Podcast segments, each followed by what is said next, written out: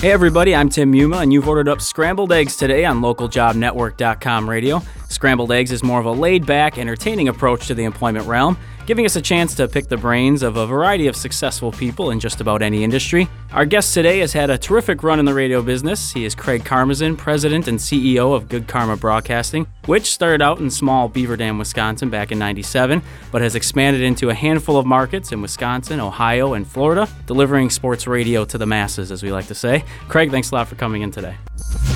I appreciate you having me. I guess first of all, if you could give people an idea of how you would describe Good Karma Broadcasting, sort of the things that your company does, as well as your role in, in a number of different areas. Well, I think our company was founded based on our passion for sports and sports radio, and it was a uh, October evening in Madison, Wisconsin, where a bunch of college friends Uh-huh. had assembled, and you know, someone at one in the morning throws out the dumb idea of, "Hey, maybe we should start a, a radio company here in Madison. That'd be a great way to start." And I, I think for us to take that vision from a uh, October night in Madison and uh, you know uh, less than a, a year later have a contract signed uh, august 20th 1997 to launch good karma broadcasting was just so exciting because it really showed me that whatever you want to do can be possible if you have the right resources and set your mind to it. And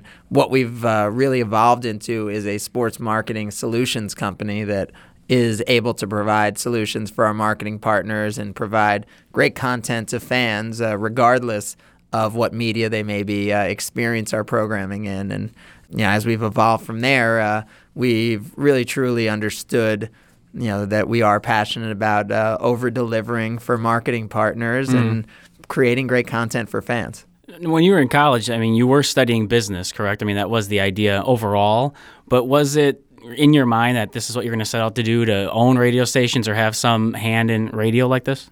I think our the vision I had was to get through school and then find a job, and Like a uh, lot of people out there. Yeah, exactly. And I I think I always was turned off by being in a business school because sales was a dirty word. And my vision was I'm going to get out of school, get a sales job, and that's how I'm going to grow into my career. Okay. Because my sense was if you're a doctor and you get to the top of your field, you're a lawyer, at some point, sales is going to be important. And, Right. you know, the, the partners, of the law firms, you know, are, are the best ones are the ones who understand sales and can mm-hmm. bring in new business. So for me, I always thought I would be selling something. At the point when I realized I wasn't going to be a radio superstar when uh, I was 20 and I still sounded like I was 12, I knew that wasn't happening. So I think the vision always was some kind of sales position, and uh, I was lucky enough that the situation came together where I was able to start the company right out of college. So what was it exactly that did you know convince you, inspire you to, to take that step? Because obviously that's a, a big step to take, especially when you're talking about some of the, the financial aspects of it and um, just the the chance essentially that it's obviously not going to work. What led you to that? What made you say yes, this is the way we should go? I, didn't- I don't even think I've ever considered anything that we would do wouldn't work. Uh, I, I go through a lot of scenarios in my mind, but when it's something that I'm committed to, I don't really weigh that angle of what if it doesn't work. It- it might be if we have these hiccups or if we have these challenges, where will we eventually get? But the concept of it not working wasn't there. I mean, my belief was there's a lot of people who like sports. It was 1996. The Packers were winning a Super Bowl. The Badgers were unbelievable. The idea of starting a sports radio station in Madison, Wisconsin, and buying an FM radio station, and no one had really in the country had done sports on FM at the time. But we thought, you know, why not? You know, people uh, people listen to the radio. People love sports in this market. Why can't it be successful? And we would be committed to making it successful. So at that time, it was the least risky time in the world to do it. You know, Sure. the challenge is always, you know, getting financing and being able to do it. Right. But in your 20s, to be able to try something creative and entrepreneurial was very exciting and an easy time to do it compared to when most people actually have that decision to make. I, I like the point that you bring up, being an easy time, so to speak. Especially you mentioned the Packers and Badgers, and just the the culture in Wisconsin. Obviously, lends itself to that being successful. In general, then, with the success you've had, and as you've obviously moved forward with everything, what's been sort of your general philosophy, your take on business, and what it takes to succeed, uh, and just maybe the different aspects that you've explored and even failed in, as you said, in some instances. Yeah, I don't. I, I think we have some very simple things that we do. And when it comes to philosophies, we believe in being really honest. Mm-hmm. Uh, and, you know, most things that you would look for in a person is what we look for in teammates uh, within our organization. And the way we treat our partners or our fans are the way you would want to be treated. So I, I don't think there's any sort of special sauce. I think it is uh, people who work really hard and are willing to follow through on what they do and are willing to listen to what's going on out there in the market. I, I think we have never been the biggest company and we're you know every day we're smaller and smaller compared to the other companies in the industries that we're in so we have no excuse to not listen. Mm-hmm. And with the technology today and social media and the amount of accessibility people have to us, right. it's just so easy to listen and, and then meet the needs of uh, whoever uh, we're potentially doing business with. Is that something that changed at all, or, or, I mean, have you always sort of had that own you know, personal philosophy, even going through business school, that sort of thing? Were these philosophies already sort of in your mind? Has this altered a little bit and changed because of when you're actually in it? And you mentioned being small or that sort of thing. When did that maybe all come together in your mind? Business school to me was a joke. Uh, really? I, I, don't think I learned anything there um, right. in, in, terms of X's and O's or anything like that. I, I think it's you you meet interesting people and you have different experiences that, that go along the way. Mm-hmm. But I, I, didn't certainly didn't learn a business philosophy there. I think you learn that from your parents, you learn that from, you know, family, you learn that from survival. Mm-hmm. And I think for us, a lot of what we did uh, came from the fact that we ended up starting our company, as you mentioned, in Beaver Dam, Wisconsin. Right. And we knew in Beaver Dam, Wisconsin, if our marketing partners weren't successful, that – we couldn't just find the next guy down the road. There weren't more people. You know, this was a small market. Right, we had right. to, you know, do every single thing we could to make these partners successful, including if we were spending a penny of our own money, mm-hmm. we better be spending it with those people who are investing in us. Sure. So for us, really to be able to start in a market like Beaver Dam and learn that grassroots business there, that was way more than any business school could have ever taught us because then as we grew into markets like West Palm Beach, Florida, or Cleveland, Ohio, or Milwaukee, Wisconsin, we actually just treated people the way we did in Beaver Dam, Wisconsin, and people were stunned. you know, they, they, couldn't believe the way we were treating them, but that's all we knew. Mm-hmm. I mean, that that was our master's program. You know, that was that was my MBA. Uh, was was really learning what it truly meant to run a main street business in Beaver Dam, Wisconsin. That's interesting because you you know you hear all these things, especially for job seekers or even if you're in sales, that sort of thing, standing out. And you guys are kind of standing out in a different way in that you weren't uh, necessarily in people's faces, but you were you're kind of taking that small town approach, so to speak. And I think that does probably stand out to a lot of people, as you, as you kind of mentioned there. Yeah, and, and our goal isn't to work with the most people. Mm-hmm. Our goal is always to establish deep, meaningful relationships because we feel that's how we can help people the most. Right. You know, you did mention learning a lot more things from you know maybe being in the business and family, and um, obviously for those who don't know, your father, uh, Mel Karmazin, CEO of SiriusXM, um, you know, from everything I've seen, he's played no part in terms of management and financial, that sort of thing. But uh, what is it like having having someone like that just to be able to maybe bounce an idea off of, and in terms of you know, just little tips here or there, or maybe you bounce them off him. He says, you know, don't go this route, go this route. I mean, what what's kind of that relationship like for you? I mean, it's impossible to estimate what that is worth. I mean, to have a dad who is so caring and giving of his time, his insight, mm-hmm. his mm. you know thoughts, and doesn't uh, volunteer them without me asking. But he's incredible. He's brilliant. He's so good at what he does. And he takes my call whenever I call him. so it, it is it is absolutely amazing, and it doesn't mean that I'm always very good at listening to him, but it, it is a, an amazing, amazing uh, resource to have, and to see someone uh, like him evolve through his career and, and do so many things ahead of the curve mm-hmm. and unique and approach things in such a groundbreaking way has been such an amazing role model uh, for me to have. Now, from what I've seen, and, and, correct me if I'm wrong, he actually suggested you not get into the radio business. Is that true? Well, he specifically didn't think that starting and doing small market radio made sense. Okay. You know, he was very, very opposed to the way we launched our company, which was buying radio stations hmm. in Beaver Dam, Wisconsin. He did not think it was a good decision. So you didn't listen to him in, the, in that in that way. No, I, I, and I've never claimed to be good at listening to him. I've only claimed that he's a great uh, resource to have. Right. Now, specifically with, you know, as we mentioned, it had the sports angle, obviously, and the benefit with the Packers and Badgers in, in Wisconsin. Obviously, many Americans just passionate about sports, whether it be a number of them or one particular sport. What is it do you see from a business aspect that makes sports in general just such a, a I mean, huge success really across the board? Well, that's what we found after about five years. You know, we got into the radio business originally in 1997.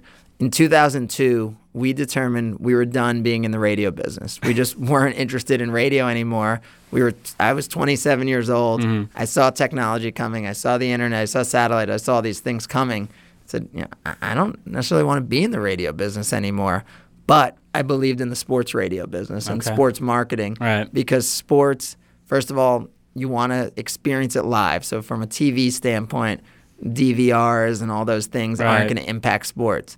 And then you think about sports radio or podcasts or whatever they are, you know, that doctor who's doing surgery who makes a million dollars a year, when he's done with his surgery, he gets in the car and he wants to call our afternoon guy to scream and yell about, you know, why a linebacker wasn't picked in the second round of the draft. I mean, sports allows you to connect to such a desirable demographic of advertiser mm-hmm. that what we found is there is nothing – you know, be it classical music, be it um, public radio, whatever it is, nothing reaches more people with money than sports. And even better, people are so engaged in what's going on with it, mm. and they're so used to having advertising messages as part of sports that they are willing to accept advertising as part of uh, the content that they're hearing and they're willing to support those advertisers. Right. So the idea of getting 45 minutes alone every morning with Mike and Mike or you know whoever our afternoon guy is in a market, you know, these are people that you know, CEOs can't get 45 minutes alone with these guys. Right. And all of a sudden, our hosts and our talent are able to spend 45, and our advertisers mm-hmm. are able to spend 45 minutes uninterrupted with these people on their morning or afternoon commute and that's one thing. You know, I'm a huge sports fan, and you know, some people find it interesting that people get so into it, so worked up. But You know, I, I just read a statistic where 90% of all Americans either play a sport watch it, read about it. I mean, it just touches on so many people, as you mentioned. On with that said, is there any concern as far as the sports radio aspect because of all the information out there, and it's you know it's on our phones, it's 24 hour cycles. Uh, is that ever concern you with that sort of aspect? No, I think it just makes it better. I mean, the really? fans are so much more educated That's than true. they used to be, and the quality of what you need to deliver in all of these mediums have to be so much better. Mm-hmm. When sports radio started 25 years ago, you can get on the air and read a box score. but now, you know, uh, on your phone, you have that before the game's even over. Mm-hmm. So the quality of entertainment that has to be delivered just continues to raise, uh, you know, the bar continues to be raised. And that just creates opportunities for companies who feel that they do that really well. Obviously, you've been able to incorporate your passion for sports with what you're doing now, but what exactly was your so called dream job when you were growing up? I think my dream job was to either be the Yankees second baseman or the Knicks point guard. Um, if I, if I couldn't do that, it, it might have been to uh, at one point to own the baseball card store, so I could okay. just collect baseball cards all day. Um, but I, I, think the the thing always was to be that sports radio, to be involved on the air Mm-hmm. uh, in sports radio in some way, whether it was as a play-by-play host, and I have tapes from when I was seven years old of uh, recording my voice uh, to a NBA game or to a Major League Baseball nice. game. You didn't bring those in for us? No. Um, but you wouldn't be able to tell my voice hasn't changed in, in that time, you know, or sitting in the back of the carpool and making my parents be the callers to my sports radio show. Oh, wow. That, that I was doing uh, with with my friends. With that, I mean, obviously, because you found a way to, to work that in, uh, does that make things easier? We, we talk with different people, and there's for a long time been that follow your passion mantra, and we've spoken with some people with more new age approaches of find something you're good at, and you'll you'll learn that passion. I guess what's your take in terms of those different sides of the coin? I, I would not say exclusively follow your passion because I don't think that's why we've had the success that our company's had. I think we've had it because of the people. And I think for me, it's choosing to be around people that you want to spend time around and being somewhere where you're able to share a vision together.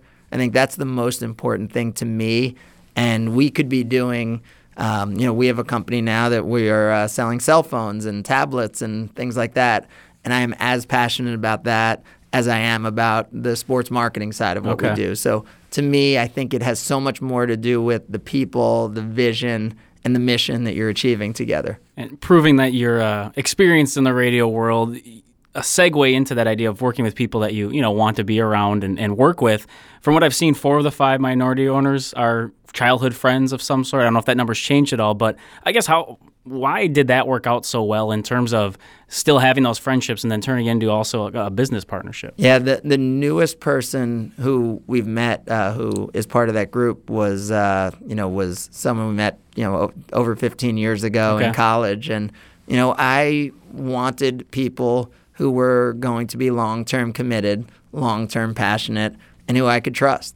You know, and the idea of how bad it is when it's bad, you know, that you can get past Sure. because of how good it is when it's good, which is so much more fun. And I think everyone knows how fun it is to win with a team you like being around. And when you can be with people not only that you like, but that you love, I mean, that, that takes it to a whole nother level. Now, did you ever see it as a potential issue, or maybe you know, for the budding entrepreneur out there, in, in terms of hiring family or friends, uh, are there some cons to it, or, or things maybe that you discussed with people in terms of having that you have that maybe tighter relationship, and where it could maybe cause issues in other areas? Yeah, I would stay away from it. Would you overall? I mean, I wouldn't, but I, I would for other people. If you're talking to other people, sure. Yeah, I, I, I think for other people, you know, the you know the potential downside risks may Mm-hmm. not be worth it. For me, I had a commitment level to what I was doing, and I knew I had a group of people that could share that commitment level. Mm-hmm. I think if you're going to play it by the numbers, I would stay away from it completely. And that's the important thing we always tell people when we're doing these shows is obviously you're speaking to your experiences and we're kind of talking in generalities and you have to figure that out for yourself who's going to work and, and what doesn't work. If we circle back then to that idea of management personnel or the people that you're going to work with, are there certain traits or types of people that specifically when you're looking at management or minority owners, that kind of thing, are there particular traits that you really focus on and think are essential for those types of people? Yeah, I, I think it is the, the qualities we look for in a manager are the same qualities we look for in an intern. Okay. And the majority of our larger roles that are being created in the company are filled by former interns. Really? Yeah, because you know what we're looking for is someone who is honest, you know, can Right. work hard, can follow through, can listen, and will over deliver. And within that, you can have someone who is an aggressive, you know, t- type A, type B, is a talker, is a follower, is a leader. You know, there's room for all of those. We just need to know that we trust the values of the people, that we want them to be around, that they want to be around, and that they get what we're doing. I mean, there, there's not a specific person. You know, there's the person who uh, who played high school sports, and the person who announced high school sports, and there's the people who played college sports, and the people who never would want to sit through a, a sporting event, and they can all be successful. I mean, we don't have a magic equation. I think the thing we do know is that the better we know someone, the more likely we are to make a good decision of if they're the right fit for us. Mm-hmm. And the better someone knows us, the better they can make a decision if a career with us is the right angle. Is that a big reason then why you talk about the interns that I mean they almost graduate into those positions? I mean, is that just a, a big comfort thing because you you know them, you they understand you, you understand the way they work? Is that a, a big part of what you do? Oh yeah, I'm I'm not smart. Like I can't I can't sit next to someone for a half hour like we're sitting together today and say, "Oh yeah, this what what a great guy. Yeah, this guy's going to be killer." you know, we I want a body of work. You know, yeah. I I don't want to marry someone without you know without getting to know them for a while. So yeah, absolutely. I mean, we want to know what people are like when the light is not shining on them mm-hmm. because you know that is the true definition of what you're going to be and what your character is going to be is how are you when you don't think anyone's watching and that's the kind of thing you get to experience over the course of an internship that's the kind of thing we see during our training programs and you know, every single person, you know, in our newest business, uh, our wireless business, every single person has a veto on every single person that comes into the company. Okay. So if one person doesn't think that person's a right fit, right. then they're just not going to be part of our team. Hmm, that's interesting. I've, I've, honestly have not heard that. I mean, I've heard that maybe a little bit in uh, teaching circles where you have different teachers kind of give the yay or nay. So that's interesting to have that angle on it. We talk about the radio side and when you're looking at personalities or what you're going to put on the air, what you're comfortable with, is that philosophy different in terms of what you're looking for? I mean, are you interested in di- diverse individuals or are you looking for a certain template so to speak and what's kind of your idea with those on-air personalities every market is different and you know it's going to be important to reflect the community that mm-hmm. you're in you know in a market like milwaukee wisconsin there's people who are deeply ingrained in the community the majority of our hosts have been in the market at least for 20 years. In a market like West Palm Beach, Florida, having that heritage might not be as important. Sure. But I think the common things we look for are more the off the air personality traits, and those tend to be very similar to the intern, the manager, all that. So, I mean, your focus is more on, I mean, really more off the air, and you figure their personality, one way or the other, is going to translate well to what they're doing on the air? There's a lot of people who can be on the air. Right. And we're going to choose the people who will represent our marketing partners and our fans the right way mm-hmm. off the air. Okay. When you talk about success and failure, and obviously you've mentioned a little bit on the ways you've expanded and, and looked to just outside just the media kind of idea how do you gauge success and failure? Obviously, with media, you talk about ratings and whatnot, but uh, do you have different benchmarks? Do you have different ways of, of assessing people's success or your company's success? Yeah, I mean, we we absolutely do. I mean, we've never we've never separated from a, a teammate for them not having high enough ratings mm-hmm. or them even not having high enough sales numbers. Okay. You know, we have our own metrics that we measure people on and, you know, we really do measure people based on our core values, and we expect to be measured by all of our teammates in the same way. Mm-hmm. So, you know, every company can have budgets and every company can have all these things, but we have specific numbers that we're measuring every day to uh, make sure our teammates are, you know, achieving what needs to be achieved. With all that, what sort of factors do you use to maybe decide when you're going to expand? You have the you know the Wisconsin Sports Awards that you guys uh, are a part of. Um, you have the the wireless sort of aspect that you've talked about. Maybe you can touch on those specifically a little bit. But what gives you the thought, or what's the process of yeah, this is a way to go, or now is the time, that sort of thing? When it would make me sick not to do it, that that's when we do it. Um, you know, the Wisconsin Sports Awards were something that beginning in 2006 I thought the state of Wisconsin needed. I thought there was an opportunity for it. I thought we were the right ones to do it. Mm-hmm. Unfortunately, this whole time I was thinking, how do you have a Wisconsin Sports Awards if you can't get Brett Favre to show up? Or, you know, you needed some kind of credibility right. piece to pull it all together. And the day we signed Aaron Rodgers uh, to a long term partnership, I said, thank thank God. Finally, That's we can the deal do it. right there. Now, yeah. now we can do this Wisconsin Sports Award that this state of Wisconsin deserves because there's just been such unparalleled success at the high school, college, professional level. So that was something that I, I believed there to be an opportunity for that didn't exist that I thought was right for the community. I didn't know what the business uh, opportunity would be for us, but with most of these things, I believe that if we do the right things, if we serve a need that's out there that eventually we'll figure out the way to turn it into a business. Mm-hmm. You know, we weren't sure how to, you know, take houses at Lambeau Field and, and make that into a business, and we're we're still not sure on that. But you know, we believe that providing a luxury destination entertainment experience mm-hmm. for people outside of the state of Wisconsin to come to Wisconsin to experience Lambeau Field in a Packers game right. is a great thing for everybody.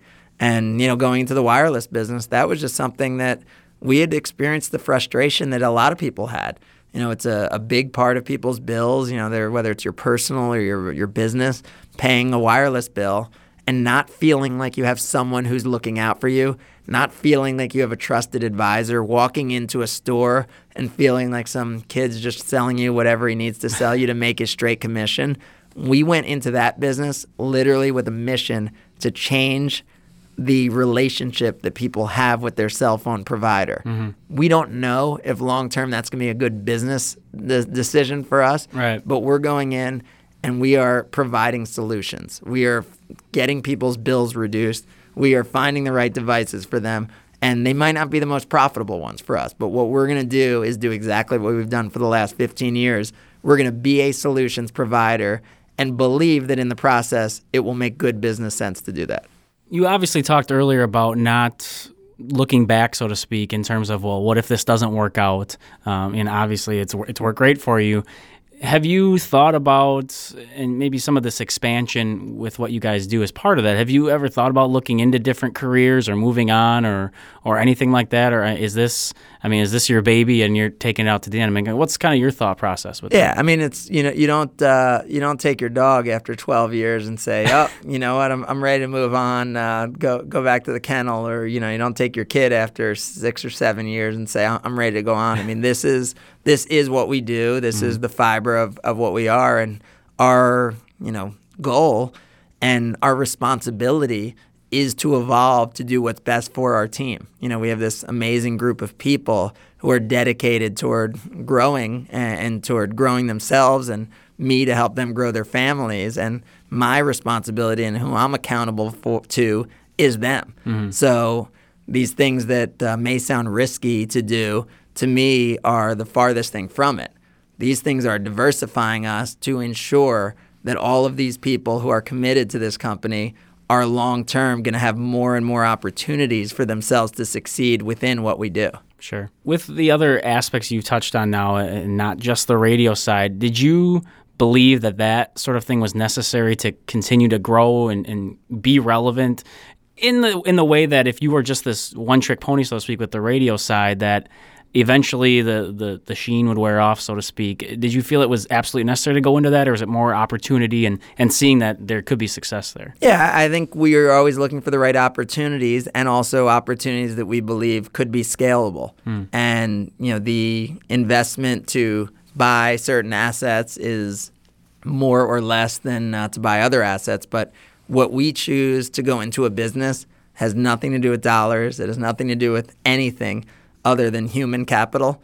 Hmm. And if we have people and teammates who we know are ready for a next opportunity, then it's my responsibility to find that next responsibility for them so that they don't feel like they need to go somewhere else to find that next uh, that next challenge. Right. And so that that helps guide where we go to. I mean, there have been times where we've had great opportunities and we haven't taken them because we didn't have the right person who was ready to run that opportunity. Our growth comes when our people are ready to grow. You know, we touched on a number of different areas, and uh, you know, you you say you, you don't have all the answers, and, and I appreciate that you uh, uh, understand that we're looking at this from a lot of different angles. But you've proven to have obvious savvy and, and success and abilities in this area, especially just talking about business and entrepreneurship. Do you have specific advice that you would give somebody or just a general thought process on it? Maybe something you've taken to heart or in talking with other people or in your experiences that you would lend as maybe a little bit of support or encouragement or, or some sort of like I said, a guide in some way. Yeah, I, think the idea of having a magic, you know, the magic bullet or the magic thing does doesn't make sense. I think you want to think about, uh, you know, someone. Uh, there's a tech company right now who said they have a Sunday afternoon test, and they say, you know, if uh, if you would want to go to the office to hang out with this person on a Sunday afternoon, mm. then uh, that's someone you'd want to hire. Mm. And, and, I think that is, I mean, one of the things that stands out to me the most is you want to have a team of people that enjoy being around each other and, and want to be together. And, you know, whether it's uh, technology or a, specific advantage that you have, I think eventually every sort of uh, advantage is going to come back to, to people. Mm. And so I think that's the thing that we focus on and that we've learned the most about and uh, learned to prioritize the most over time is finding the right people and giving them the right resources to be able to uh, to grow. Well, it sounded like sound advice to me. So for uh, for those listening, you can take it or leave it. As Craig said, he's not always the best listener when it comes to to what people uh, let him know as well. So Craig, we do appreciate your time. That that will unfortunately wrap it up here on LocalJobNetwork.com radio. We've been talking a little business, some sports mixed in there, specifically in terms of the radio's role and also the way uh, Good Karma's branched out a little bit as well. Um, it's been especially apropos to discuss these areas with our guest, Craig Karmazin, President and CEO of Good Karma Broadcasting. If people did want to find out more about yourself or, or your company, what you guys do, where would they uh, go for that? They can go to gkbsports.com. Okay. And all the information that they would need is their contacts, that sort of thing? And if uh, they can't figure it out there, then uh, there's many people they can contact. And uh, I know the, the scrambled listeners are very savvy. Well, thanks again for coming in today. Yeah, thanks for having me. And of course, for all you listeners, please feel free to send us your questions and comments to ljnradio at localjobnetwork.com. You've been locked on to Scrambled Eggs. I'm your host, Tim Yuma. We'll talk to you later.